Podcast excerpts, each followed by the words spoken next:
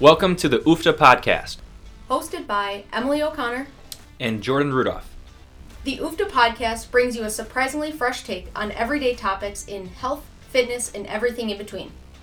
We want to open the door to explore new information and new solutions in a way that's easy for you to understand and apply to your own life. Let's get into today's episode.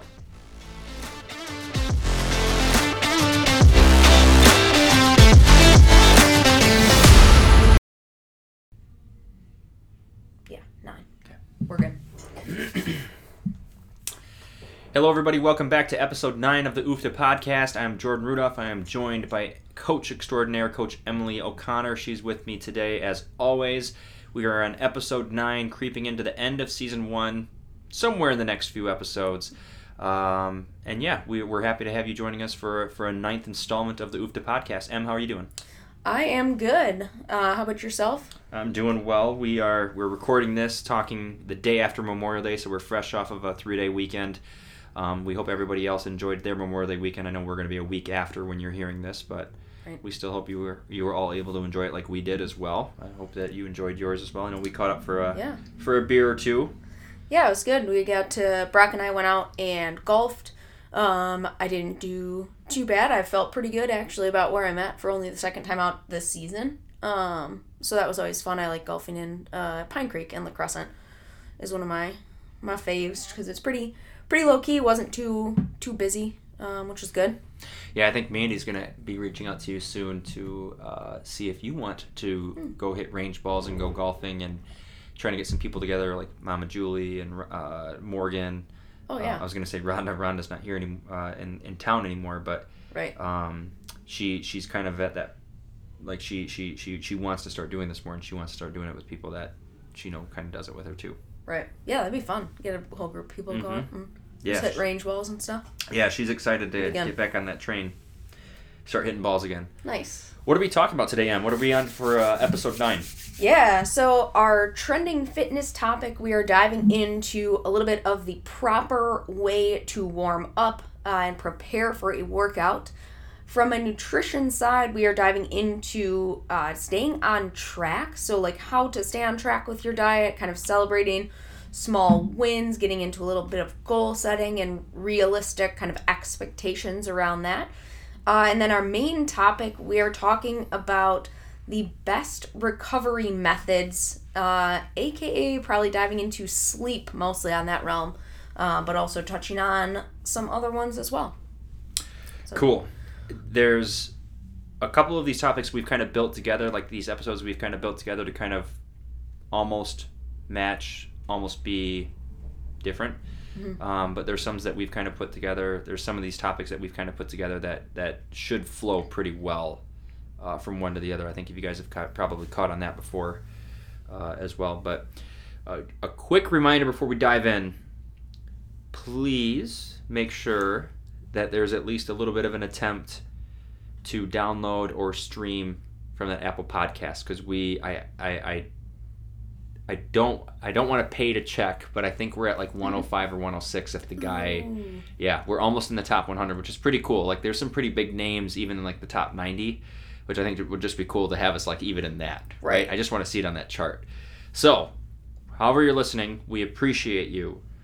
But if you do have Apple Podcast account or Apple account, we do appreciate a little bit more if you do it from that because it helps us Just out. a Look, little, it just a looks a little. little, yeah, it looks a little bit better on our end as we're trying to grow this thing.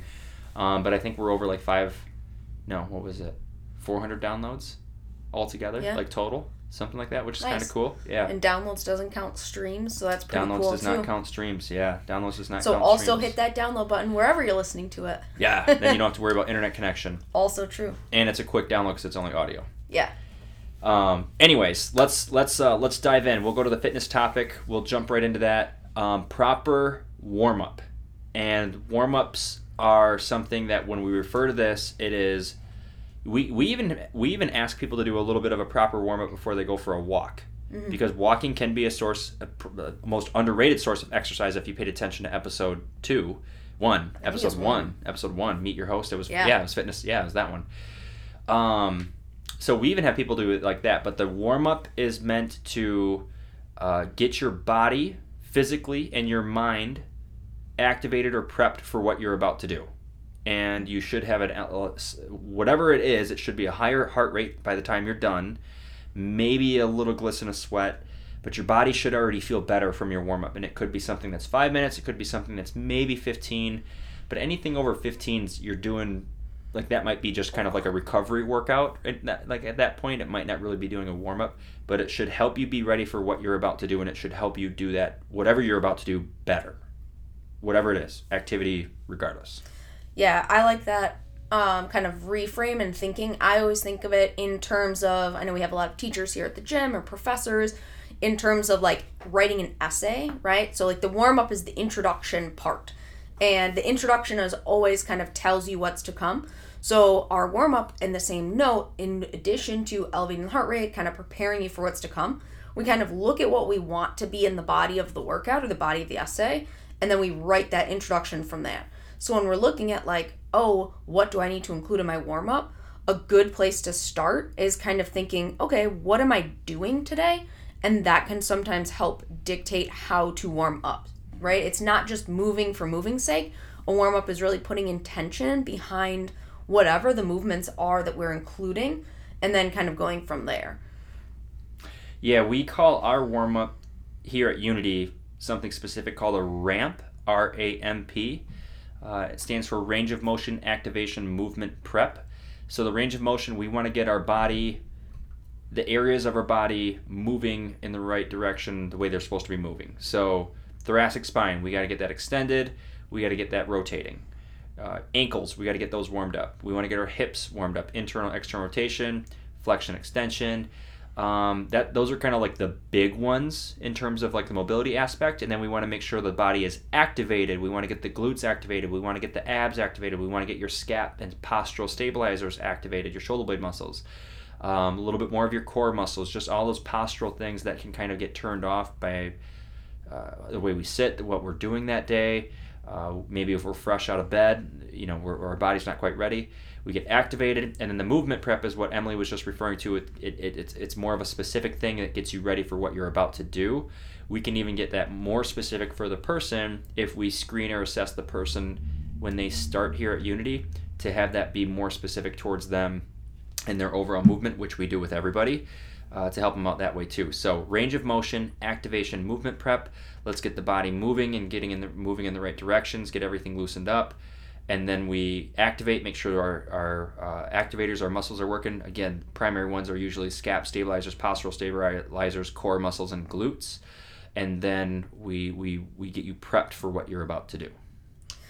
Yeah, I want to kind of backtrack, like laying out kind of the physical and preparing the body, but right when we started this, you also talked about kind of that mental preparation behind the warm up too. Mm-hmm. And I think that can be equally as important, if not more important, kind of allowing yourself to break out of the routine of your day and dial into what you're about to do. So those exercises, while they target the mobility, the stability, the the movement preparation, right? All the different physical things, they also allow us at the same time to check out of whatever stressors we might have had before we walked in the door of the gym and kind of focus on what we are about to do. What is the workout coming up? And sometimes that can be just those exercises can do that. I know both of us have kind of utilized like the five to seven minutes, like just hop on some cardio and flush out the legs a little bit, warm up the body, especially in the frigid, cooler months uh, even even that can kind of help just break out of hey i've been sitting all day. I've been at the computer. I've been you know running around doing errands whatever the situation might be. And that can really just set the stage for hey i'm gonna get my mind dialed in by just doing this thing that doesn't require very much attention and thought before i do the things that require the attention and thought. There are a lot of times that a warm up is almost that thing that makes or breaks the person's workout just in terms of I, I was I didn't really want to come in here today. I didn't really feel good today. My body wasn't really up to it. You go through the warm up and all of a sudden the person's feeling better and they're mentally better. The exercise is medicine. Movement is medicine. So a lot of times that warm up is just the dose it's it's it's kind of that right dose to help the mind get ready, help the body feel better. It gets endorphins going, some adrenaline going, and just kind of clears the air a little bit. Helps your body start moving in better, lubricates the joints, right? Helps helps your body start moving in those right directions. Where mentally, then it helps you just get more focused and dialed in. Like there's some mm-hmm. things that happens, and a lot of times we know that we warm up. If we do this stuff long enough, we warm up to get to that point. So as good as it is for the body physically, it is just as good mentally. And sometimes that's that part where you're not feeling motivated to do a workout that day. You're not you're not feeling like you're going to be ready for it. You do the you do the ramp, you do your warm up, and it changes everything. And you're and you're ready to go in. And it's just it's the it's the simple flip of a switch, but it's it's that certain threshold that your body almost reaches where the warm up you're, you're warm up away from a great workout, right? Is is kind of where I'm going with this, and that's that's kind of sometimes all you need to do. Just five ten minutes of start warming up, start doing something, and then you'll realize like, oh, like I actually feel pretty good. I can keep going a little bit more. Right. Yeah, it's definitely that thing. Like it's like that transition period, right? Like you're coming in, you don't really feel it, but as soon as you start moving with a little bit of intention behind your movement, like we said in the beginning, maybe the body starts feeling better. Things actually don't feel as tight as they did when you first walked in the door, right? Mm-hmm. It kind of sets that groundwork, like you were saying, for that workout that is to come. Um, and without it, you know, we're kind of putting ourselves right at a disservice right off the bat before we even pick up a weight necessarily. Yeah, it shouldn't it shouldn't really last you longer than 15 or 20 minutes. Sometimes it can, but it shouldn't, right? Then that that's getting into like a little bit excessive, a little bit too much, right? And uh, sometimes people need a little bit of that, right? Depending on where they're at, depending on on, on body structure, condition, everything else. Like sometimes we do creep into that realm. Ideally, we're in that 10 minutes, give or take three range, right? I always think mm-hmm. like 7 to 13 is kind of like the nice range for that. Um, you should be you should have an elevated heart rate. It doesn't have to be beating fast, but it should be elevated. Maybe a touch, maybe a touch more of a resting uh, breathing rate. Um, you should feel better. Maybe a little bit of sweat. Um, if you go into more of a dynamic thing, there's a little bit more speed involved, a little bit more work involved, then there's definitely some elevated heart rate and stuff. But that gives your gets your body ready for what you're about to do.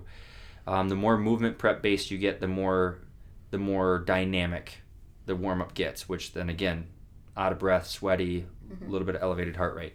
But it ultimately gets you ready for what you're about to do and and and uh, does all of those things from a neurological, a mental, and a physical standpoint.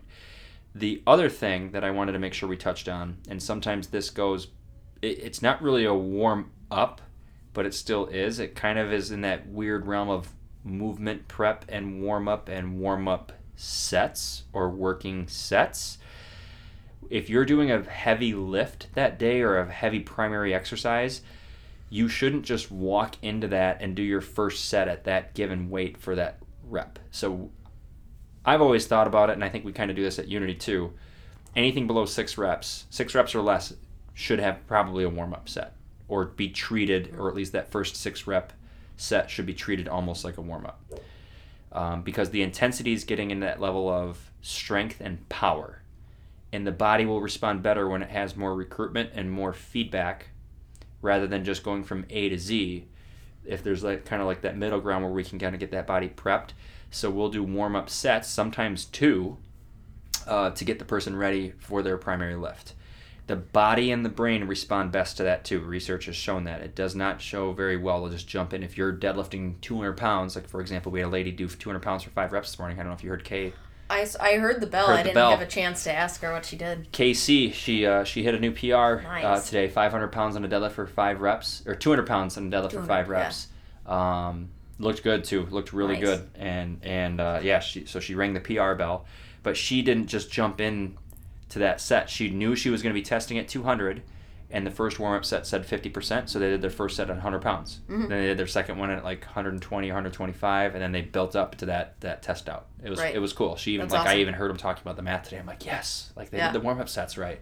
Yeah, that's good. I I think those warm up sets are easily kind of overlooked, but just like your warm up for the rest of your workout can kind of set the stage, like get the kinks out. We don't want to be getting the kinks out at 200 pounds on your first lift. Yeah. Like, we'd rather get it out. Like, personally, I always do a set like just the bar straight like if i'm doing a squat like i'll just grab the bar i know then what that feels like i'm like okay i can tell my ankle's a little bit more tight today or my hips are this like maybe i do another warm up ankle mobility before i then load up the bar heavier and it's much safer and also easier but more importantly safer to kind of get those kinks out at a lower weight that you know on any given day you can lift instead of coming in and being like, you know what, I'm just gonna go right up to that 200 and go for it, right? And we even we go even beyond the gym. Like let's just talk about a quick a person going for a five mile run, yeah. like a six mile run, ten mile run, twenty mile bike ride. Like should a person just jump on a bike and go, or should they do a little bit of prep work for their right? I think the For longer sure. the longer or more intense, kind of two ways to look at this. The longer your workout is, or the more intense your workout is, the more you need the warm up. In my Mm-hmm. Yeah. mind, right? Like that's like the more like the more harm you're doing, you the harm you're doing to your body if you don't do the warm up. And I don't mean you're gonna get hurt. I just mean you're performance wise and not feeling as good.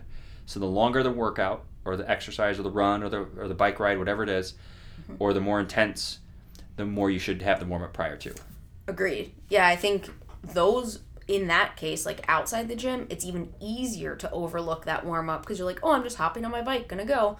But you might go bike for 25, 30, 40 miles, or like you might go run, even if you do, say, a three mile run, each step you take, you're hitting at three roughly three times your body weight i think is what they've they've shown in in the research kind of depending on how you hit and things like that but you're a good runner. three three times your body weight each step average that out maybe 6000 ish it's like 2000 steps a mile roughly walking so it's a little bit It's different like running. 1500 for running, right? yeah i think it's less um so when you think of all that and all that load you're getting that's similar to coming in and just lifting 200 pounds off the floor without you know any warm-up sets so the ability to kind of gauge into that see how the body's feeling prepare the body to take on that load is like you said increasingly more important the longer that workout or run or bike ride is going to be Yeah, I always think of like a sporting event. Like you don't show up to a basketball game or a football game or start watching football or something like that on TV and, and just typically you don't see them just jump right into the game. You might jump right into the game at noon, right when when when it's kickoff, but those guys are there like two or three hours prior to getting warmed up and getting Yeah. ready for play. So they, they know that you know, that type of physical activity, like their body needs to be prepped at all all cylinders doing that. So don't undervalue the warm up again, the longer, the more intense the workout is or the exercise session is, the more you should be warming up, the more you should need it. Um, and again, elevated heart rate, range of motion, activation, a little bit of prep for what you're doing, uh, a little bit of stuff like that should go a long way. All right ready to dive into the nutrition side of things Already, what are we talking about? Uh, we have how to stay on track with your diet, uh, and then I know we wanted to tie in kind of finding wins within that um, kind of aspect as well. So, getting into summer, we're traveling a lot more, we're outside, more activities. Uh, maybe it's like that in non Wisconsin climates in all times of the year, but I know in, in Wisconsin it obviously ramps up as the weather gets nicer. Uh, and that can bring increasing challenges if we're trying to stay on a consistent dietary intake, whether that be a calorie deficit, whether that be eating enough protein, whether that be focusing on veggies. All of those different goals can become increasingly more difficult when we're out of the normal, quote unquote, normal routine of our everyday life. So, how best, Jordan, can we stay on track with our diet, regardless of what it is, during kind of that busier time? My answer to this is three threefold. Of course it is. Can't be that simple. Well, it's never going to be one part. No, but it it's threefold. It's you got to get out of the all or none thinking. Um, that's one. Yep. Number two, we have to have some sort of um, how do I want to say this without being like I wanted to really paraphrase this. So get out of the all or none thinking. Number one. Number two is have some sort of parameter or some sort of gauge on stuff that you can do, like that you're still able to do to kind of support the goal. Mm-hmm. And then three is keep track of that because the key, and and I'll get into each one of them as we can kind of go through. So all or thinking, we've talked about that in another episode. It's diabolical to your sustainable success and your long term goals. All or thinking is why we stop things quick. That's why we have too much expectation. We don't know. just gets us in a lot of trouble. It's the search for perfection, which is unfair to both you and your journey and the goals and everything else. Just got to stop. You got to get out of the all or thinking. Go back to an episode and listen to that thing because I'm not going to touch base on it anymore besides telling you you need to stop. You need to stop. You need to stop. You need to stop. It is what's killing you right now. Secondly, then, you need to gauge it back. And this is where having something that you're able to do and you still can do helps a lot. So you don't have to be perfect every day, but you should still have something that you can do every day. If, for an example, we have two ladies that are doing a challenge here right now together. They're challenging each other to help each other out a lot in their uh, next six weeks. Um, if they can't, their goal is to make it into the gym four days a week. If they can't make it into the gym, or so four days a week in the gym, the other three days during the week they're supposed to get 10,000 steps. If they miss a workout in the gym, they have to do 10,000 steps that day. So any day they don't go to the gym, they have to do 10,000 steps. It's like a get out of the workout free card. Get out of cardio free card is the 10,000 steps. They don't have to run it, they can just walk it, but they have to at least get those steps in. So if getting into the gym some weeks is hard, four times is pretty hard for a lot of people, they can just walk. They just have to find time to walk and get 10,000 steps. Should be able to do that in about what did you, what did you say a mile was um, 2000 a, a mile 2000? is roughly 2000 and it's about 20 minutes a mile is roughly the average yeah. pace so roughly an hour will get you three quarters or more of the way there mm-hmm. roughly um, so throughout the day right that doesn't have to be an hour walk you can do three 20 right. minute walks four 15 minute walks and you already are three quarters of the way there amongst your other steps so you have to break down something that that gauge that you're able to do realistically able to do the last thing that I wanted to kind of touch on is the tracking, and that's to show that you're actually doing something to help you out. It's to show your brain, show your brain that you're still on track, that you're still dialed in, that you're still focused and you're still moving forward because you're focusing on the positives. Because a lot of times, you guys know it, I know it, we all do this. We'll focus on the negatives, we'll focus on what we're not doing. So when you can keep track of what you're doing and what you're able to do, that will help you be more on track or wanting to kind of keep going towards that.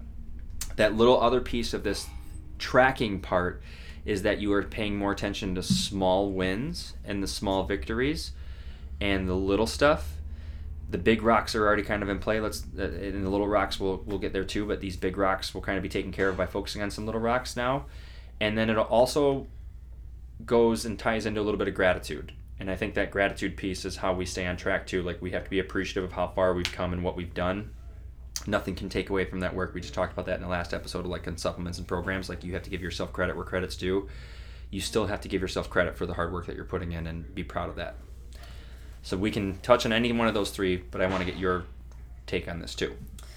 Yeah, I think for from my kind of experience, either personally or working with people, I like what you said, I think a lot of it boils down to adjusting your expectations and making sure that those expectations are realistic for what you're going into, right? So if you're going into a family, say it's a family reunion, you have one family reunion every five years, it's a one time event.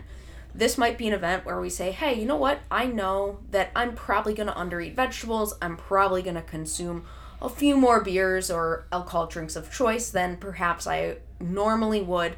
But this is my expectation. I know this going in. Instead of going in thinking, like, I'm going to be perfect, I'm going to avoid every single temptation that might cross my path, and then ultimately setting yourself up to either, if you do succeed, you might feel confident, but more likely than not, there will be something that throws you off of that perfection, like Jordan was talking about with the all or nothing thinking. So, kind of looking at what you have coming up, where you are, and adjusting those expectations accordingly. On the flip side, you might say, Oh, we always go out to eat. Say, you know, I have three social events where I'm going out to eat this week. I recognize that it's unrealistic for me to just go all out, order whatever I want, not care about vegetables, not care about protein, not care about water, not really going to set me up for success in reaching my goals. So I'm going to make sure that like I know I have these three things. I'm going to make sure I control the variables outside of that as well as within that prioritizing vegetables, protein, water, etc., those big rocks that we know work and that will help us reach whatever the goal may be, right? We might have to adjust here or there. But when we go into a out of routine event with those expectations already adjusted for our success, whatever those, you know, those small wins that we want to achieve, those small goals are, we are already setting ourselves up for better success to stay on track, um, whatever on track might look like, right? What do you see from working with people here and in your in, in, in your previous in your career? Where do you where do you see most people fall off track? Why do you why do you think most people fall off track?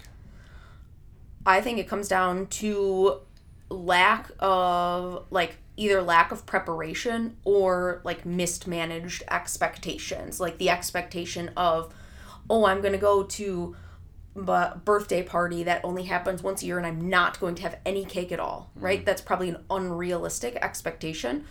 Or the lack to prepare and say, hey, I know I'm going to go to the birthday party. It's a potluck. I'm going to make sure I personally bring a salad so I know I can have some vegetables while I'm there. Or I know you know, I'm going to go out to eat later. I know I'm going to control and get in protein a little bit earlier in the day and then make protein my first option when eating out. So kind of that preparation ahead of time and or kind of those mismanaged expectations where we almost overestimate what we can do instead of being realistic with ourselves. I think the I think the preparation thing is massive because how many times have we heard that so we, we, we check on somebody like every week, you know, whatever it is. Then we check on them like we have a person that's like really, oh, I want to, I, I, I'm, I'm, I care a lot right now. I want to lose 10 pounds. Right. And then, and it happens. Uh, and we're like, okay, like good. Like it, yeah, we're happy to help. What can we help with? Um, what can we do to help you stick with this? Because mm-hmm. we know like this has been, I think we've heard from you 17 times. Let's make sure that it sticks. Like I don't, I, I, I don't want to have this go through one more time and uh, a lot of times it, it they're the preparation thing where they we check in on the following week. Oh yeah, I had a I went out with some friends on Thursday night. Uh, oh yeah, but didn't you go out Tuesday night too after the class? Oh yeah, I went out Tuesday night too. So did you know you were gonna go out Tuesday night? Well yeah, it was Taco Tuesday. Did you know Thursday night was coming along? Yeah. Um, yeah, yeah, I think I did. And then what'd you do this weekend? When I went visited with my family, had a birthday party, babysat my grandkids, whatever it is. So we ate a lot of cake. We went out to eat again. So like, so you went out to eat three times last week, plus a birthday party that you were eating somewhere else. Like, did you know any of that was on your schedule? And they did, but they didn't prepare for it. They didn't even. Mm. They, they, they, all it took was thirty seconds to realize, like, ooh, maybe I should try to cancel one of those meals, or I need to eat really well during one or two of those meals. Mm-hmm or look ahead of time. Like they're, they're, just a little bit of proactivity could go a long way. The preparedness just crushes people, right? Because they're so busy in what they do that they're not paying attention to what is about to be happening, and they almost live like by the minute. Right. Well, and then you get in a situation where often these things happen. We don't often have breakfast, so it's often at the end of the day we're tired of making decisions by that point. Yep. You had a long day, right? We talked about a couple episodes ago about breakfast, where we do have the most control there, uh, oftentimes. So by the time we get to these outings that are, you know, afternoon, evening, night things, we there's only so much we can then do, or you know, we need to have made decisions prior to that to set ourselves up for success. So when we get into this situation where we have to make the tough decision, oftentimes we just don't want to. Like mm-hmm. decision fatigue is a very real thing, and we can just be tired of making those decisions later in the day, as opposed to if we sat down early in the week, early in the day, and said, "Hey, these are the decisions that I am going to make," and you already have that game plan laid out in terms of, I am going to eat this from this restaurant because you've already looked up the menu ahead of time, or you know that at almost every restaurant you'll be able to get a grilled chicken breast with steamed veggies or a side salad or something like that. Even if it's not on the menu those decisions are pre-made because you were proactive in thinking about it. I can tell you straight up this i have a graduation party this friday night and usually Saturday night is mine and Mandy's free night where we Mm-hmm. where we can go out. We usually go out for having a beer or two, and then we usually just go have a meal somewhere. Like there there's no rules to it, but we also aren't like complete assholes through the whole thing. The following weekend, we have three graduation parties in the span of like 18 to 24 hours Jeez. right? So there's a Friday night. There's going to be a pizza truck there, beer, music, all the things. The next morning, there's uh, for breakfast, brunch. There's a graduation party, mimosa bar, Bloody Mary bar, coffee bar, yogurt bar. I think they're doing a waffle bar, something else. And then that afternoon is another graduation party.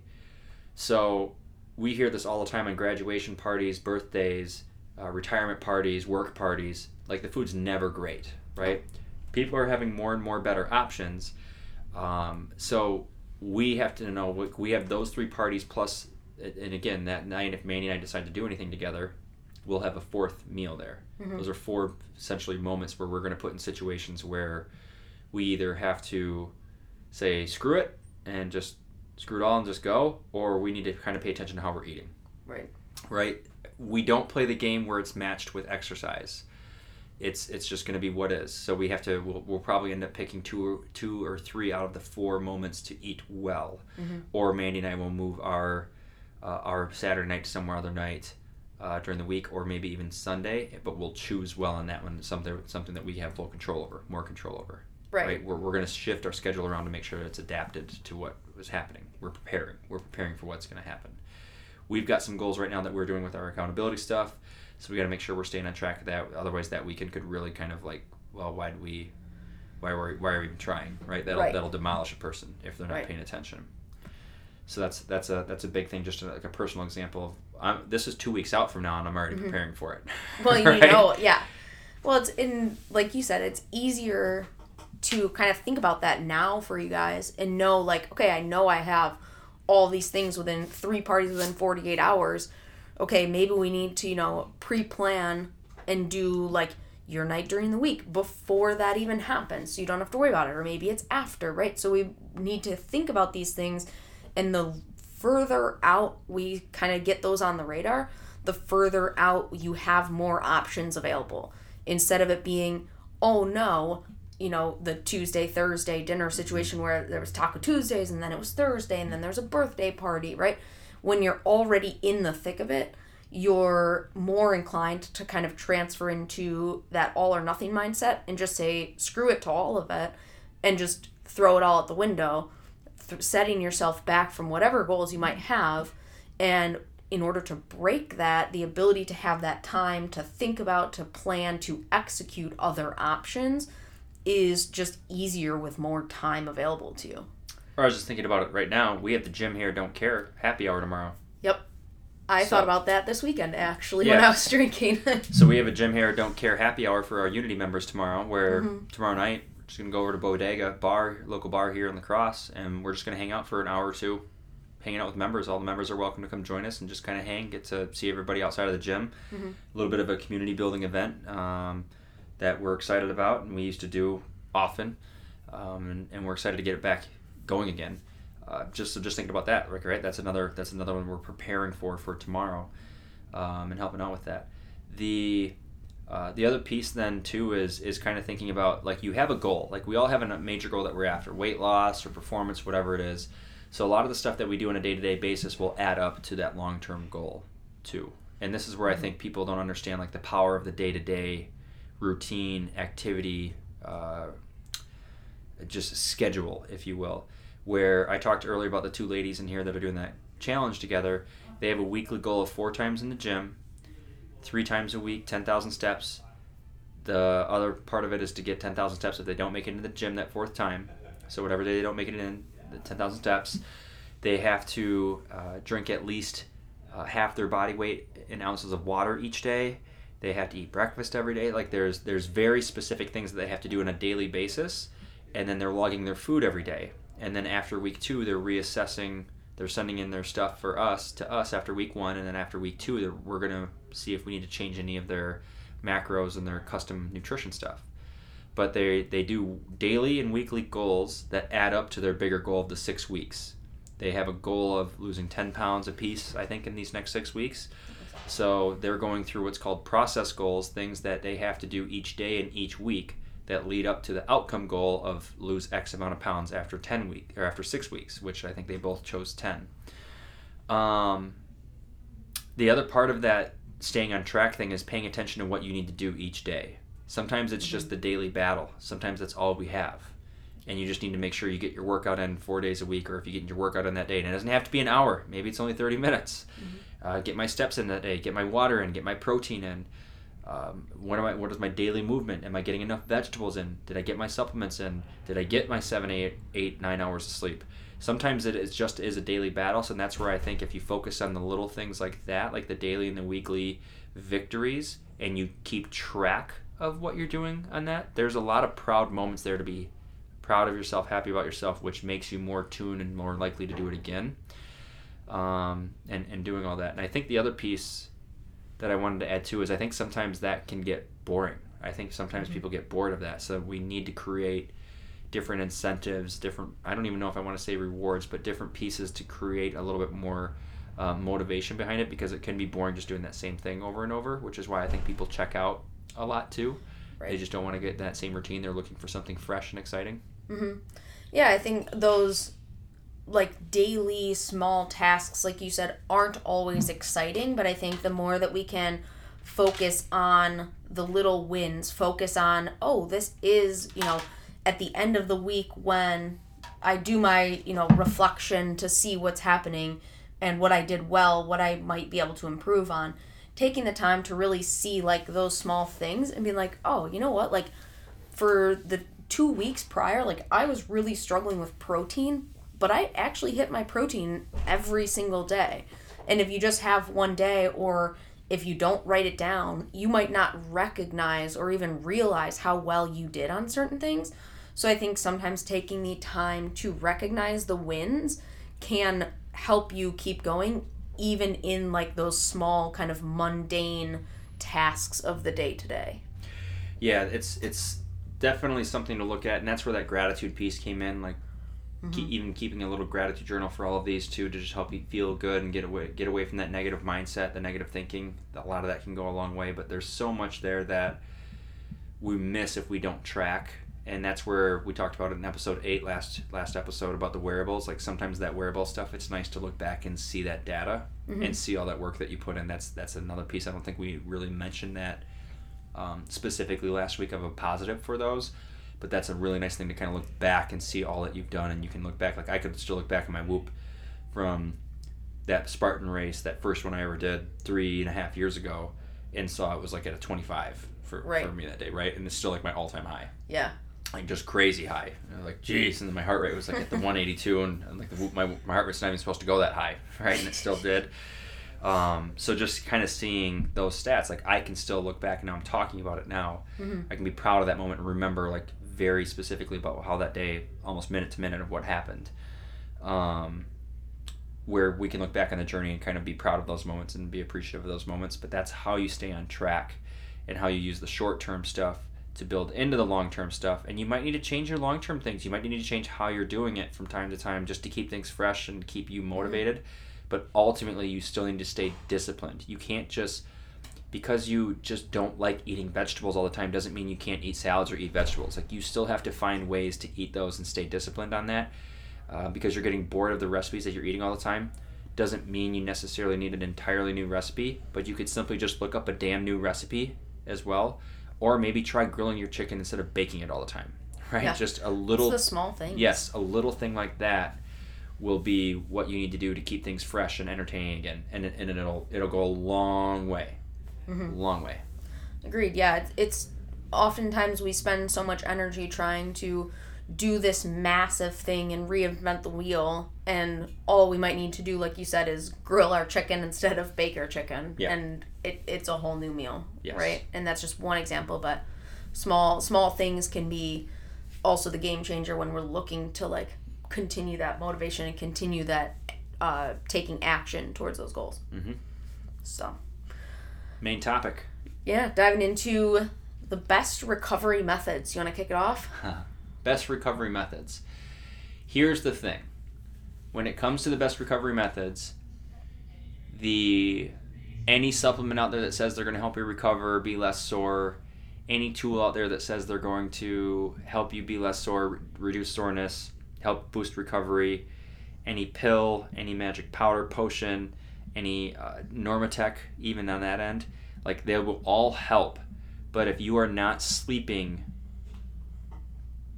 efficiently, I'm not even going to say as long as you should be because we'll talk about this. We'll talk about sleep in, in a minute.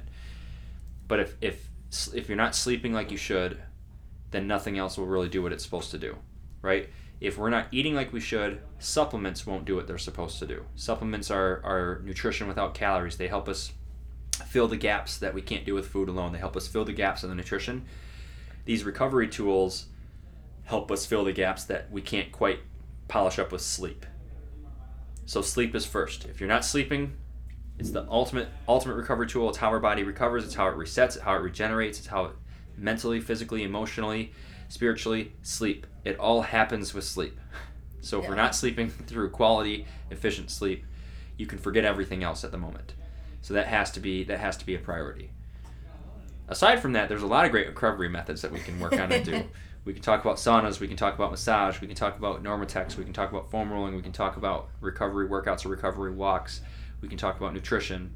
Uh, some of my favorite things. Like I'll be sitting on the recovery. I'll be sitting on the Normatecs probably during our team meeting today or shortly after. Afterwards. Um, my legs are shot. Um, but I also slept well last night. I plan on sleeping very well tonight.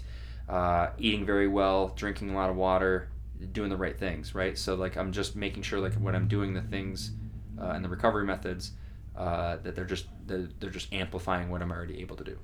Right. I, I like what you said in terms of the supplements and nutrition and then the sleep and all the other modalities, right? Where if we're not eating vegetables and protein and all those big rocks that we know work, supplements aren't going to help as much as they could, or maybe not really at all, kind of depending on what else we are doing, right? But the same goes for sleep. If we're trying to find all of these could be a supplement, could be a modality in terms of like the Normatecs or anything like that. Those won't help as much as sleep. So we need to invest that time into quality and effective sleep. Again, we don't need to get into like quantity, that's a whole other debate, but quality sleep is first and foremost. So when we're thinking quality sleep, right? The ability to bring our body into that REM sleep slowing down the heart rate, allowing our body to fully recover in deep sleep, uh, setting up our environment to facilitate that, right? So things such as reducing screens prior to bed, eliminating blue light prior to bed, dark room, cold room. Uh, I think it's 68. 68 or less. 68 or less, right? Um, I think 60 to 68 is like the ideal temperature, ideal but. I think it's 68 or less. Yeah. Um, so all of those types of things can help making sure, you know, for me, eating before bed is a big one. Like I won't sleep well if I eat very close to bedtime. Um, throw back to our episode last week also on the wearables, learned that from Whoop. Um, but all of those things, like we will get so much more out of focusing on those instead of investing all of our time and energy into trying to make up for the lack of sleep, essentially, is what ends up happening when all we needed to do in the first place was just sleep better, more efficiently. I think the stat is a third of our life is lived in sleep. I think that's I think it's like 30 33%, 30 30 33%, I can't remember what it is. Right? And that's typically I think quarter of that is spent in our own bed. Mm-hmm. So making sure that you have everything you can at your house set up for a nighttime routine, a bedtime routine to set yourself up for that is essential. But also having a quality bed, right? That comes down to the pill, it comes down to the sheets, comes down to the temperature, the uh, the light source, like what you're doing.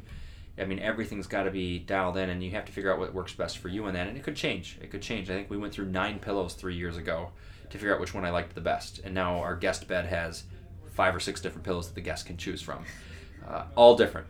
And I ended up going with one that I found worked best for me and helped me get better sleep. Turned me into a side sleeper again, which ultimately boosted my sleep, which I found out from Whoop. Mm-hmm. And then Mandy, I was gone for a weekend. She picked up my pillow to use it. She got better sleep, so she went and bought out the same pillow. And then we both had the same pillow, so then we ended up having another pillow that put in that guest bed because she had another another one too, right? So uh, we did a lot of different things. Our next one of our next investments for us is to get a new mattress and and do one that kind of helps. I, I like things uh, more firm and colder. She like things she likes things softer and warm and hot. So very contrasting things. So we're probably gonna have to get some of those fancy beds. The split ones. Yeah, Yeah. that do all that different stuff, right? Which will be fine. Like I'll love it. Um, but we we found that out just through stuff by tracking, keeping track, and focusing on it. And I noticed when I focused on my sleep and really took that into heart when I was training for these Spartan races. That was my whole goal. I'm like, I better work on my sleep then. Not only did my results in the gym get better, I also got away from like another another caf like another cup of coffee during the day. Like I Mhm. noticed all of a sudden I'm down to like two cups, three like three cups, then two cups, and now I'm if I go over three, it's just because I'm just say screw it, I just want to. But typically Right. I'm two a day, uh, two caffeine drinks a day, two coffees a day. Um, but I, I used to be more than that. Sleep got better, that got better, workouts got better, I recovered better, I was able to train harder. Like everything got better when my sleep got better, which I thought was pretty pretty freaking cool. So um, I never valued sleep growing up. I thought it was kind of like, oh, I'll sleep when I'm dead type of thing. So I would stay up till two or three in the morning, get up at like six, seven o'clock, and just be wired. Like I can get an energy drink in two or three times a day just to get through it. Right? I did this whole thing in college. My roommates and my friends were like, I don't know how you do it. I'm like, yeah, it doesn't matter. It's just how things are done. And now I'm like, you idiot. Like if I would have just focused on Just sleep back then, like how much better would I have been at school? How much better would I have like felt? You know, like Yeah. everything else.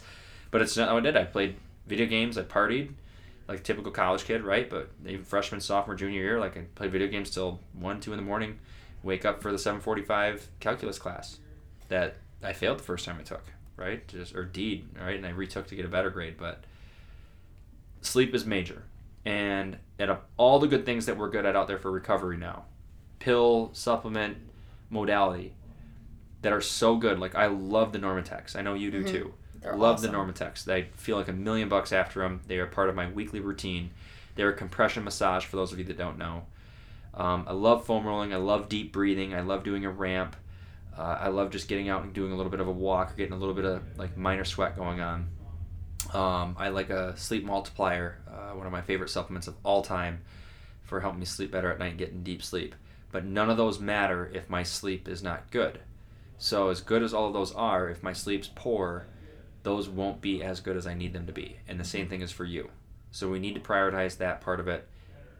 And, to, and then we can take advantage of all of the great technology and research that's out there with all these other research tools or recovery tools. Right. I think that's just it. Like we can't fully take advantage of those if we're not sleeping adequately. If we're not sleeping efficiently, if we're not getting that quality sleep, we just can't take advantage of all the other things, right? It's kind of like we talked about in um, our warm up section in the beginning of this episode. Like the warm up is that foundation for the rest of the workout. Sleep is the foundation for the rest of that recovery. Everything else stacks on top of it in terms of we need that base, and without it, we're just constantly that step or two or three behind on the rest of our day. It's a good analogy. It's a good analogy. Sleep is one of the most metabolic moments that you'll be in all day as well. Like you are very, very metabolic when you sleep. Um, you're actually probably more metabolic than just sitting here listening to this or whatever you're doing. Um, you burn calories while you sleep. You mobilize fat while you sleep. You recover tissues while you sleep. Um, unfortunately, all that other work can make you a little bit more vulnerable to like lymph node wise and immune system wise, which is usually if we get sick, which is why we wake up in the morning sick because our body resets all that stuff and that's when it kind of kicks in. But that's that's how our body recovers, regenerates, does all that stuff. And that's also how your hormones for the most part are regulated aside from a few. But specifically like we talked about like testosterone, estrogen, cortisol, um, some of them are lifestyle based like we can talk about insulin and food and all the other stuff too but um, hormones are regulated and controlled best through deep sleep and if we're not getting that deep sleep we can kind of forget about anything we want those hormones to do which are very valuable in terms of your performance and fat loss goals um, especially fat loss goals Mhm. major major fat loss goals um, so without getting too uh, endocrinology ish about this sleep is also how the hormones are regulated and reset. So sure. super valuable if you care about anything about your health and fitness. By the way. Right. Well, to touch on the fat loss thing too, like, and also the hormones, without getting too into the science, like our hormones that regulate regulate our appetite are reset and influenced highly by sleep. Good so point. when we're at a sleep deficit, we're more likely to overeat. We're more likely to crave those salty, fatty, high calorie foods. So if we are trying to stay in a calorie deficit, an easy way or a simple way I should say to just make that easier is to sleep and have those hormones be regulated kind of throughout the day as we go. we can find research on this that shows what Emily just said for both parts. The research that shows the lack of sleep craves more of like the sugar, the your body knows it needs this energy, right? Right. So then your willpower is not high recharged. calorie foods. High calorie foods. Yeah. There you go. Uh, high calorie, calorie dense foods over nutrition dense foods. Mm-hmm. When we're tired, fatigued, sore, uh, drained, that's what we want, right? We don't feel good. We just want to feel good. And sometimes Right. those foods uh, make us feel good, unfortunately. Uh, the other part of that is Emily was saying there's research out there, and again, we'll find this and post it. Um, doing better at getting that re- references out there. um, but it shows that like the more you sleep, the less likely you are.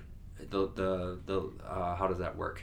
It was a twofold thing I was thinking of there. There's the more the better the more you sleep, the better your weight loss goals are because you're eating less because you're sleeping more. Um, obviously, from that part we just said, like you're not drained and tired, but it also uh, y- you're more regular, like on a schedule all the way through, like a structure, like a routine. That, that you don't eat as much either. Um, so it was, it was like a twofold thing. There was like the what you crave, and then al- also just in terms of like the person that sleeps more is also just more functionally uh, going towards that health route. Right. Yeah, you just have that moment to like reset as opposed to your example in terms of like staying up till 2 3 in the morning like you might get hungry after dinner. I mean, I would certainly hope you probably get hungry after dinner, but if you're already sleeping at that point, then we don't have to worry about it because you're sleeping and then you wake up in the morning and you eat breakfast. Um, especially and obviously there are cases if you just had a child, which I have not personally experienced, but I know from having three younger siblings, often sleep schedules uh, get totally thrown off, right? So we understand that there are outside circumstances that might, you know, obviously take precedent in this. But when we're staying up till, you know, even midnight for pretty much no reason except for a really good show on Netflix, perhaps there's a better use of our time as we're pursuing a health and fitness goal that will get us there a little bit easier or a little bit more smoothly instead of kind of working against ourselves in that way. We know that there's people listening to this right now. They're like, "Well, I've tried doing all that, and I still sleep like poop." I don't know why I had a southern accent on that, but I did. and and I or I wake up in the night all the time, or uh, like they'll they'll say several things, right? So what can we do really quickly as we end this episode? You talked about all those tips earlier about how to set your bed up, how to set your room up, how to kind of get that nighttime routine built. I still think it really values like people should value that nighttime routine. Like when you wake up in the morning, typically, whether you are aware of it or not, we, we all follow a pretty structured routine of how we wake up. Um, we should go to bed in the same way. For sure. Agreed. So you said 68 or less. Yep. We should close or turn off. Try to have no screen, no TV, no screen time an hour before bed. We should try to block out the blue light stuff. So if you are on your screen, blue light glasses or do blue light filters, um, which Samsung calls, I think Apple calls it a blue light filter, right? Sam, Samsung Um, calls theirs the Eye Comfort Shield.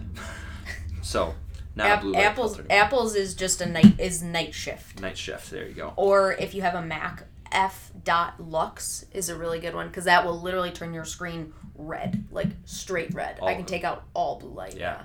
So those will block most of blue lights. That'll help your brain register sleep um, and, and, and not be so active. Blue light can just make it active.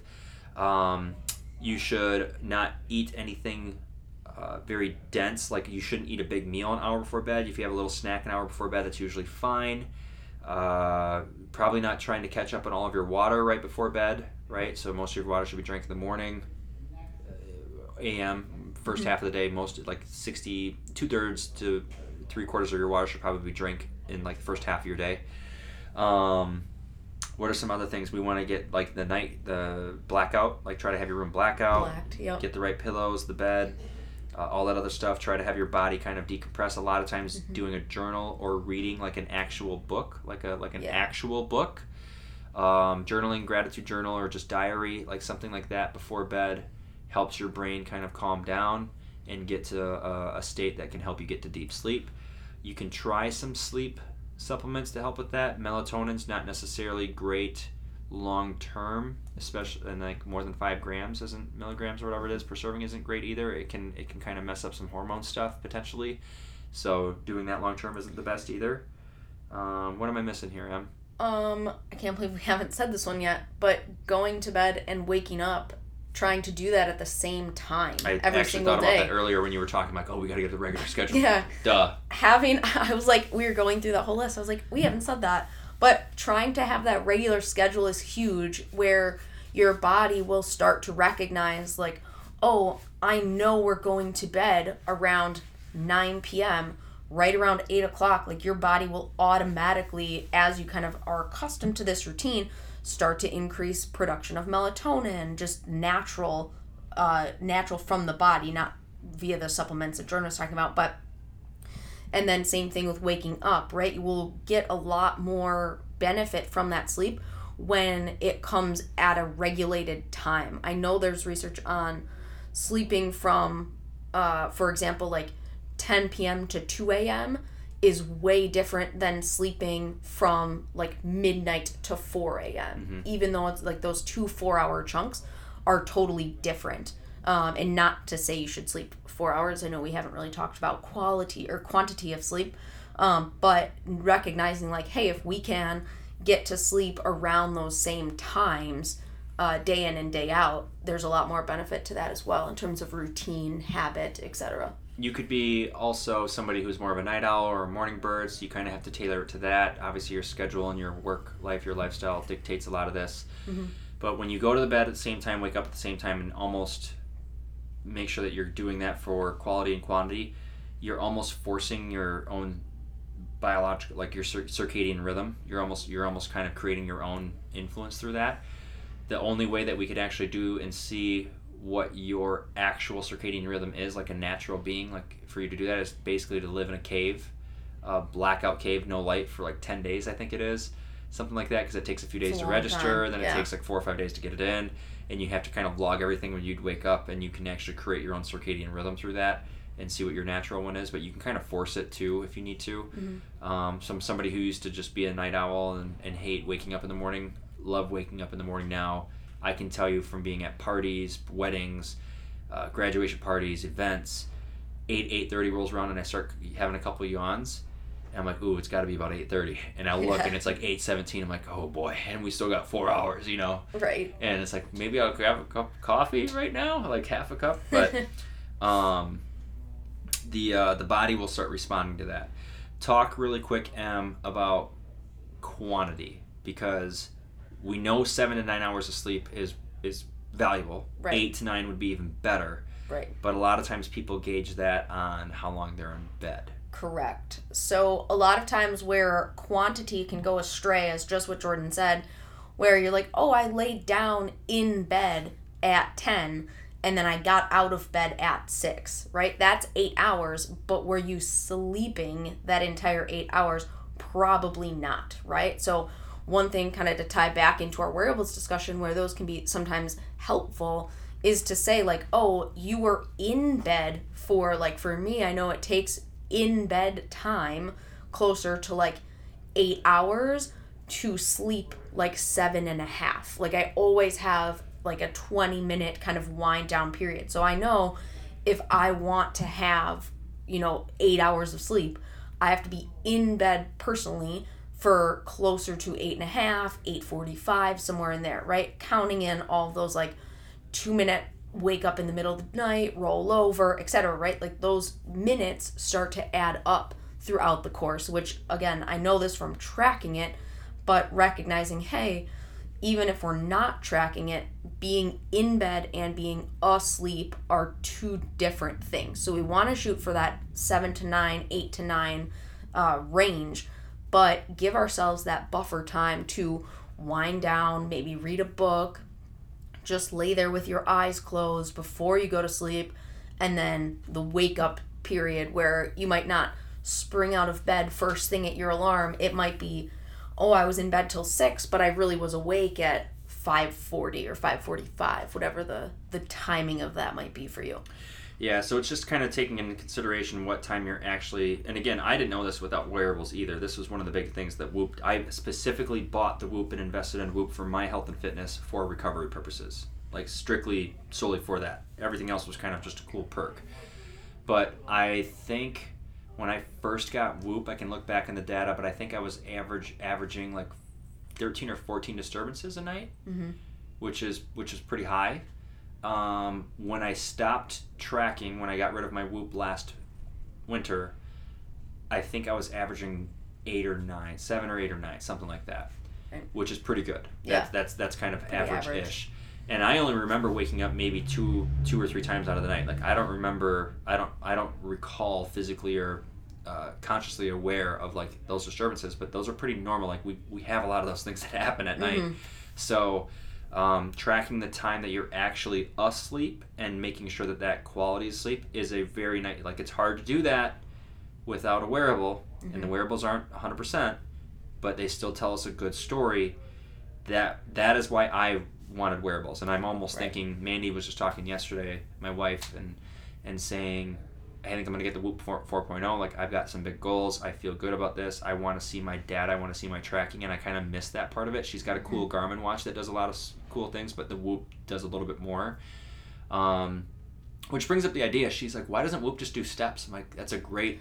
I know. Yeah. It doesn't. Yeah, and if they, you think that'd be pretty simple technology, like yeah. Whoop, just do steps. Like if you're listening, Whoop, I know you're not, but if you are, just do steps. Just throw a step counter. And I know they probably have a phenomenal reason why they don't want to. Right. They're not a step counter. They're, they're an activity tracker. Um, but it would be it would be so simple. Like I feel like it'd mm-hmm. be too easy. Anyway, I thought about doing that again just to kind of track and kind of see like I want to dial in my performance. Like I'm kind of going more towards a performance like almost like physical fitness goal again, like mm-hmm. aesthetics and performance and like right there's a lot of things. Um, but to help make sure that I stay on track this summer when I can fall off track with my bees, my my beers, burgers, and barbecues. Yeah. Um, that's what kills me in the summer. Um, the Whoop might help me be more more on tune, regardless of what the recovery says. Like if it says like, "Hey Jordan, you you slept like a piece of crap last night. Your recovery's a two.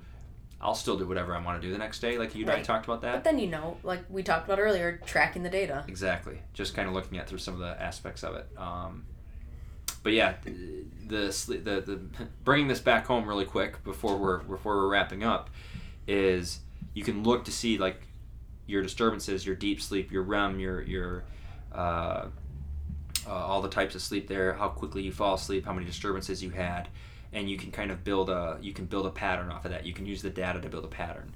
But the sleep is important for your recovery thing. It'll help you get the most out of your massage guns, your re, your recovery tools of Normatecs, um, your recovery drinks, like all that other stuff, those don't do quite as much if your sleep's poor. You can't you we, we can't out train a bad diet. We can't out sleep.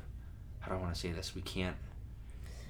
We can't out sleep. We can't oh, out train a bad bad diet. Can't out train a bad diet. It'd be you can't out recover poor sleep. Yeah. Would be yeah. What we're there saying. we go. Can't out train a bad diet. You can't out recover poor sleep patterns. Yeah. Poor sleep routine. So it's just the way it is. That might be one of our Unity posts coming up soon. um, and, and and this is coming from me personally, and I think Emily's on this boat too.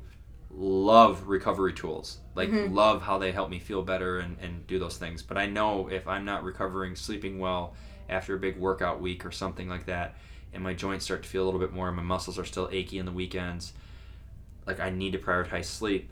Right. There's there's not a recovery drink or a Normatecs in the world that can help me get out of that besides the sleep. Yeah, you're just always two steps behind. You're just fighting to get ahead the entire time. Yeah. So. All right, I I think that's all we have. It should be. Wanted to talk about. We've that was a cool episode. That was fun. Talking for a while. Yeah, so. an hour and hour and change. Yeah. So that was a good episode. I didn't know. I didn't think this one was going to go longer than like 45, 50 minutes, but it was good. Here we are. Yeah, here we are. So, guys, as always, thank you for paying attention and listening, and, and hopefully we, we kept you entertained for uh, this hour plus. Um, it went fast for us, went very fast for us. Um, now I'm looking at the clock. I'm like, oh, it's very fast. Yeah, like we I got go. I got a lot of stuff to do. um, but however you're listening, wherever you're listening, we appreciate it. If there's anything that we, we can cover for you, let us know. We are super excited in the coming episodes here to kind of wrap up season one for a temporary hiatus and then bring back season two with guests and and really a new focus not even a new focus just more just more right? But just taking a little breather to kind of make sure we we're on track of what we ultimately want this to be and getting the guests involved and, and getting this new season started uh, sooner rather than later. But uh, we're really really happy with what season one has done. But if there's anything again that what we can do to help you more let us know. Yeah. As always, thank you guys so much for tuning in, and we will catch you in next week's episode. Bye, everybody. cheers guys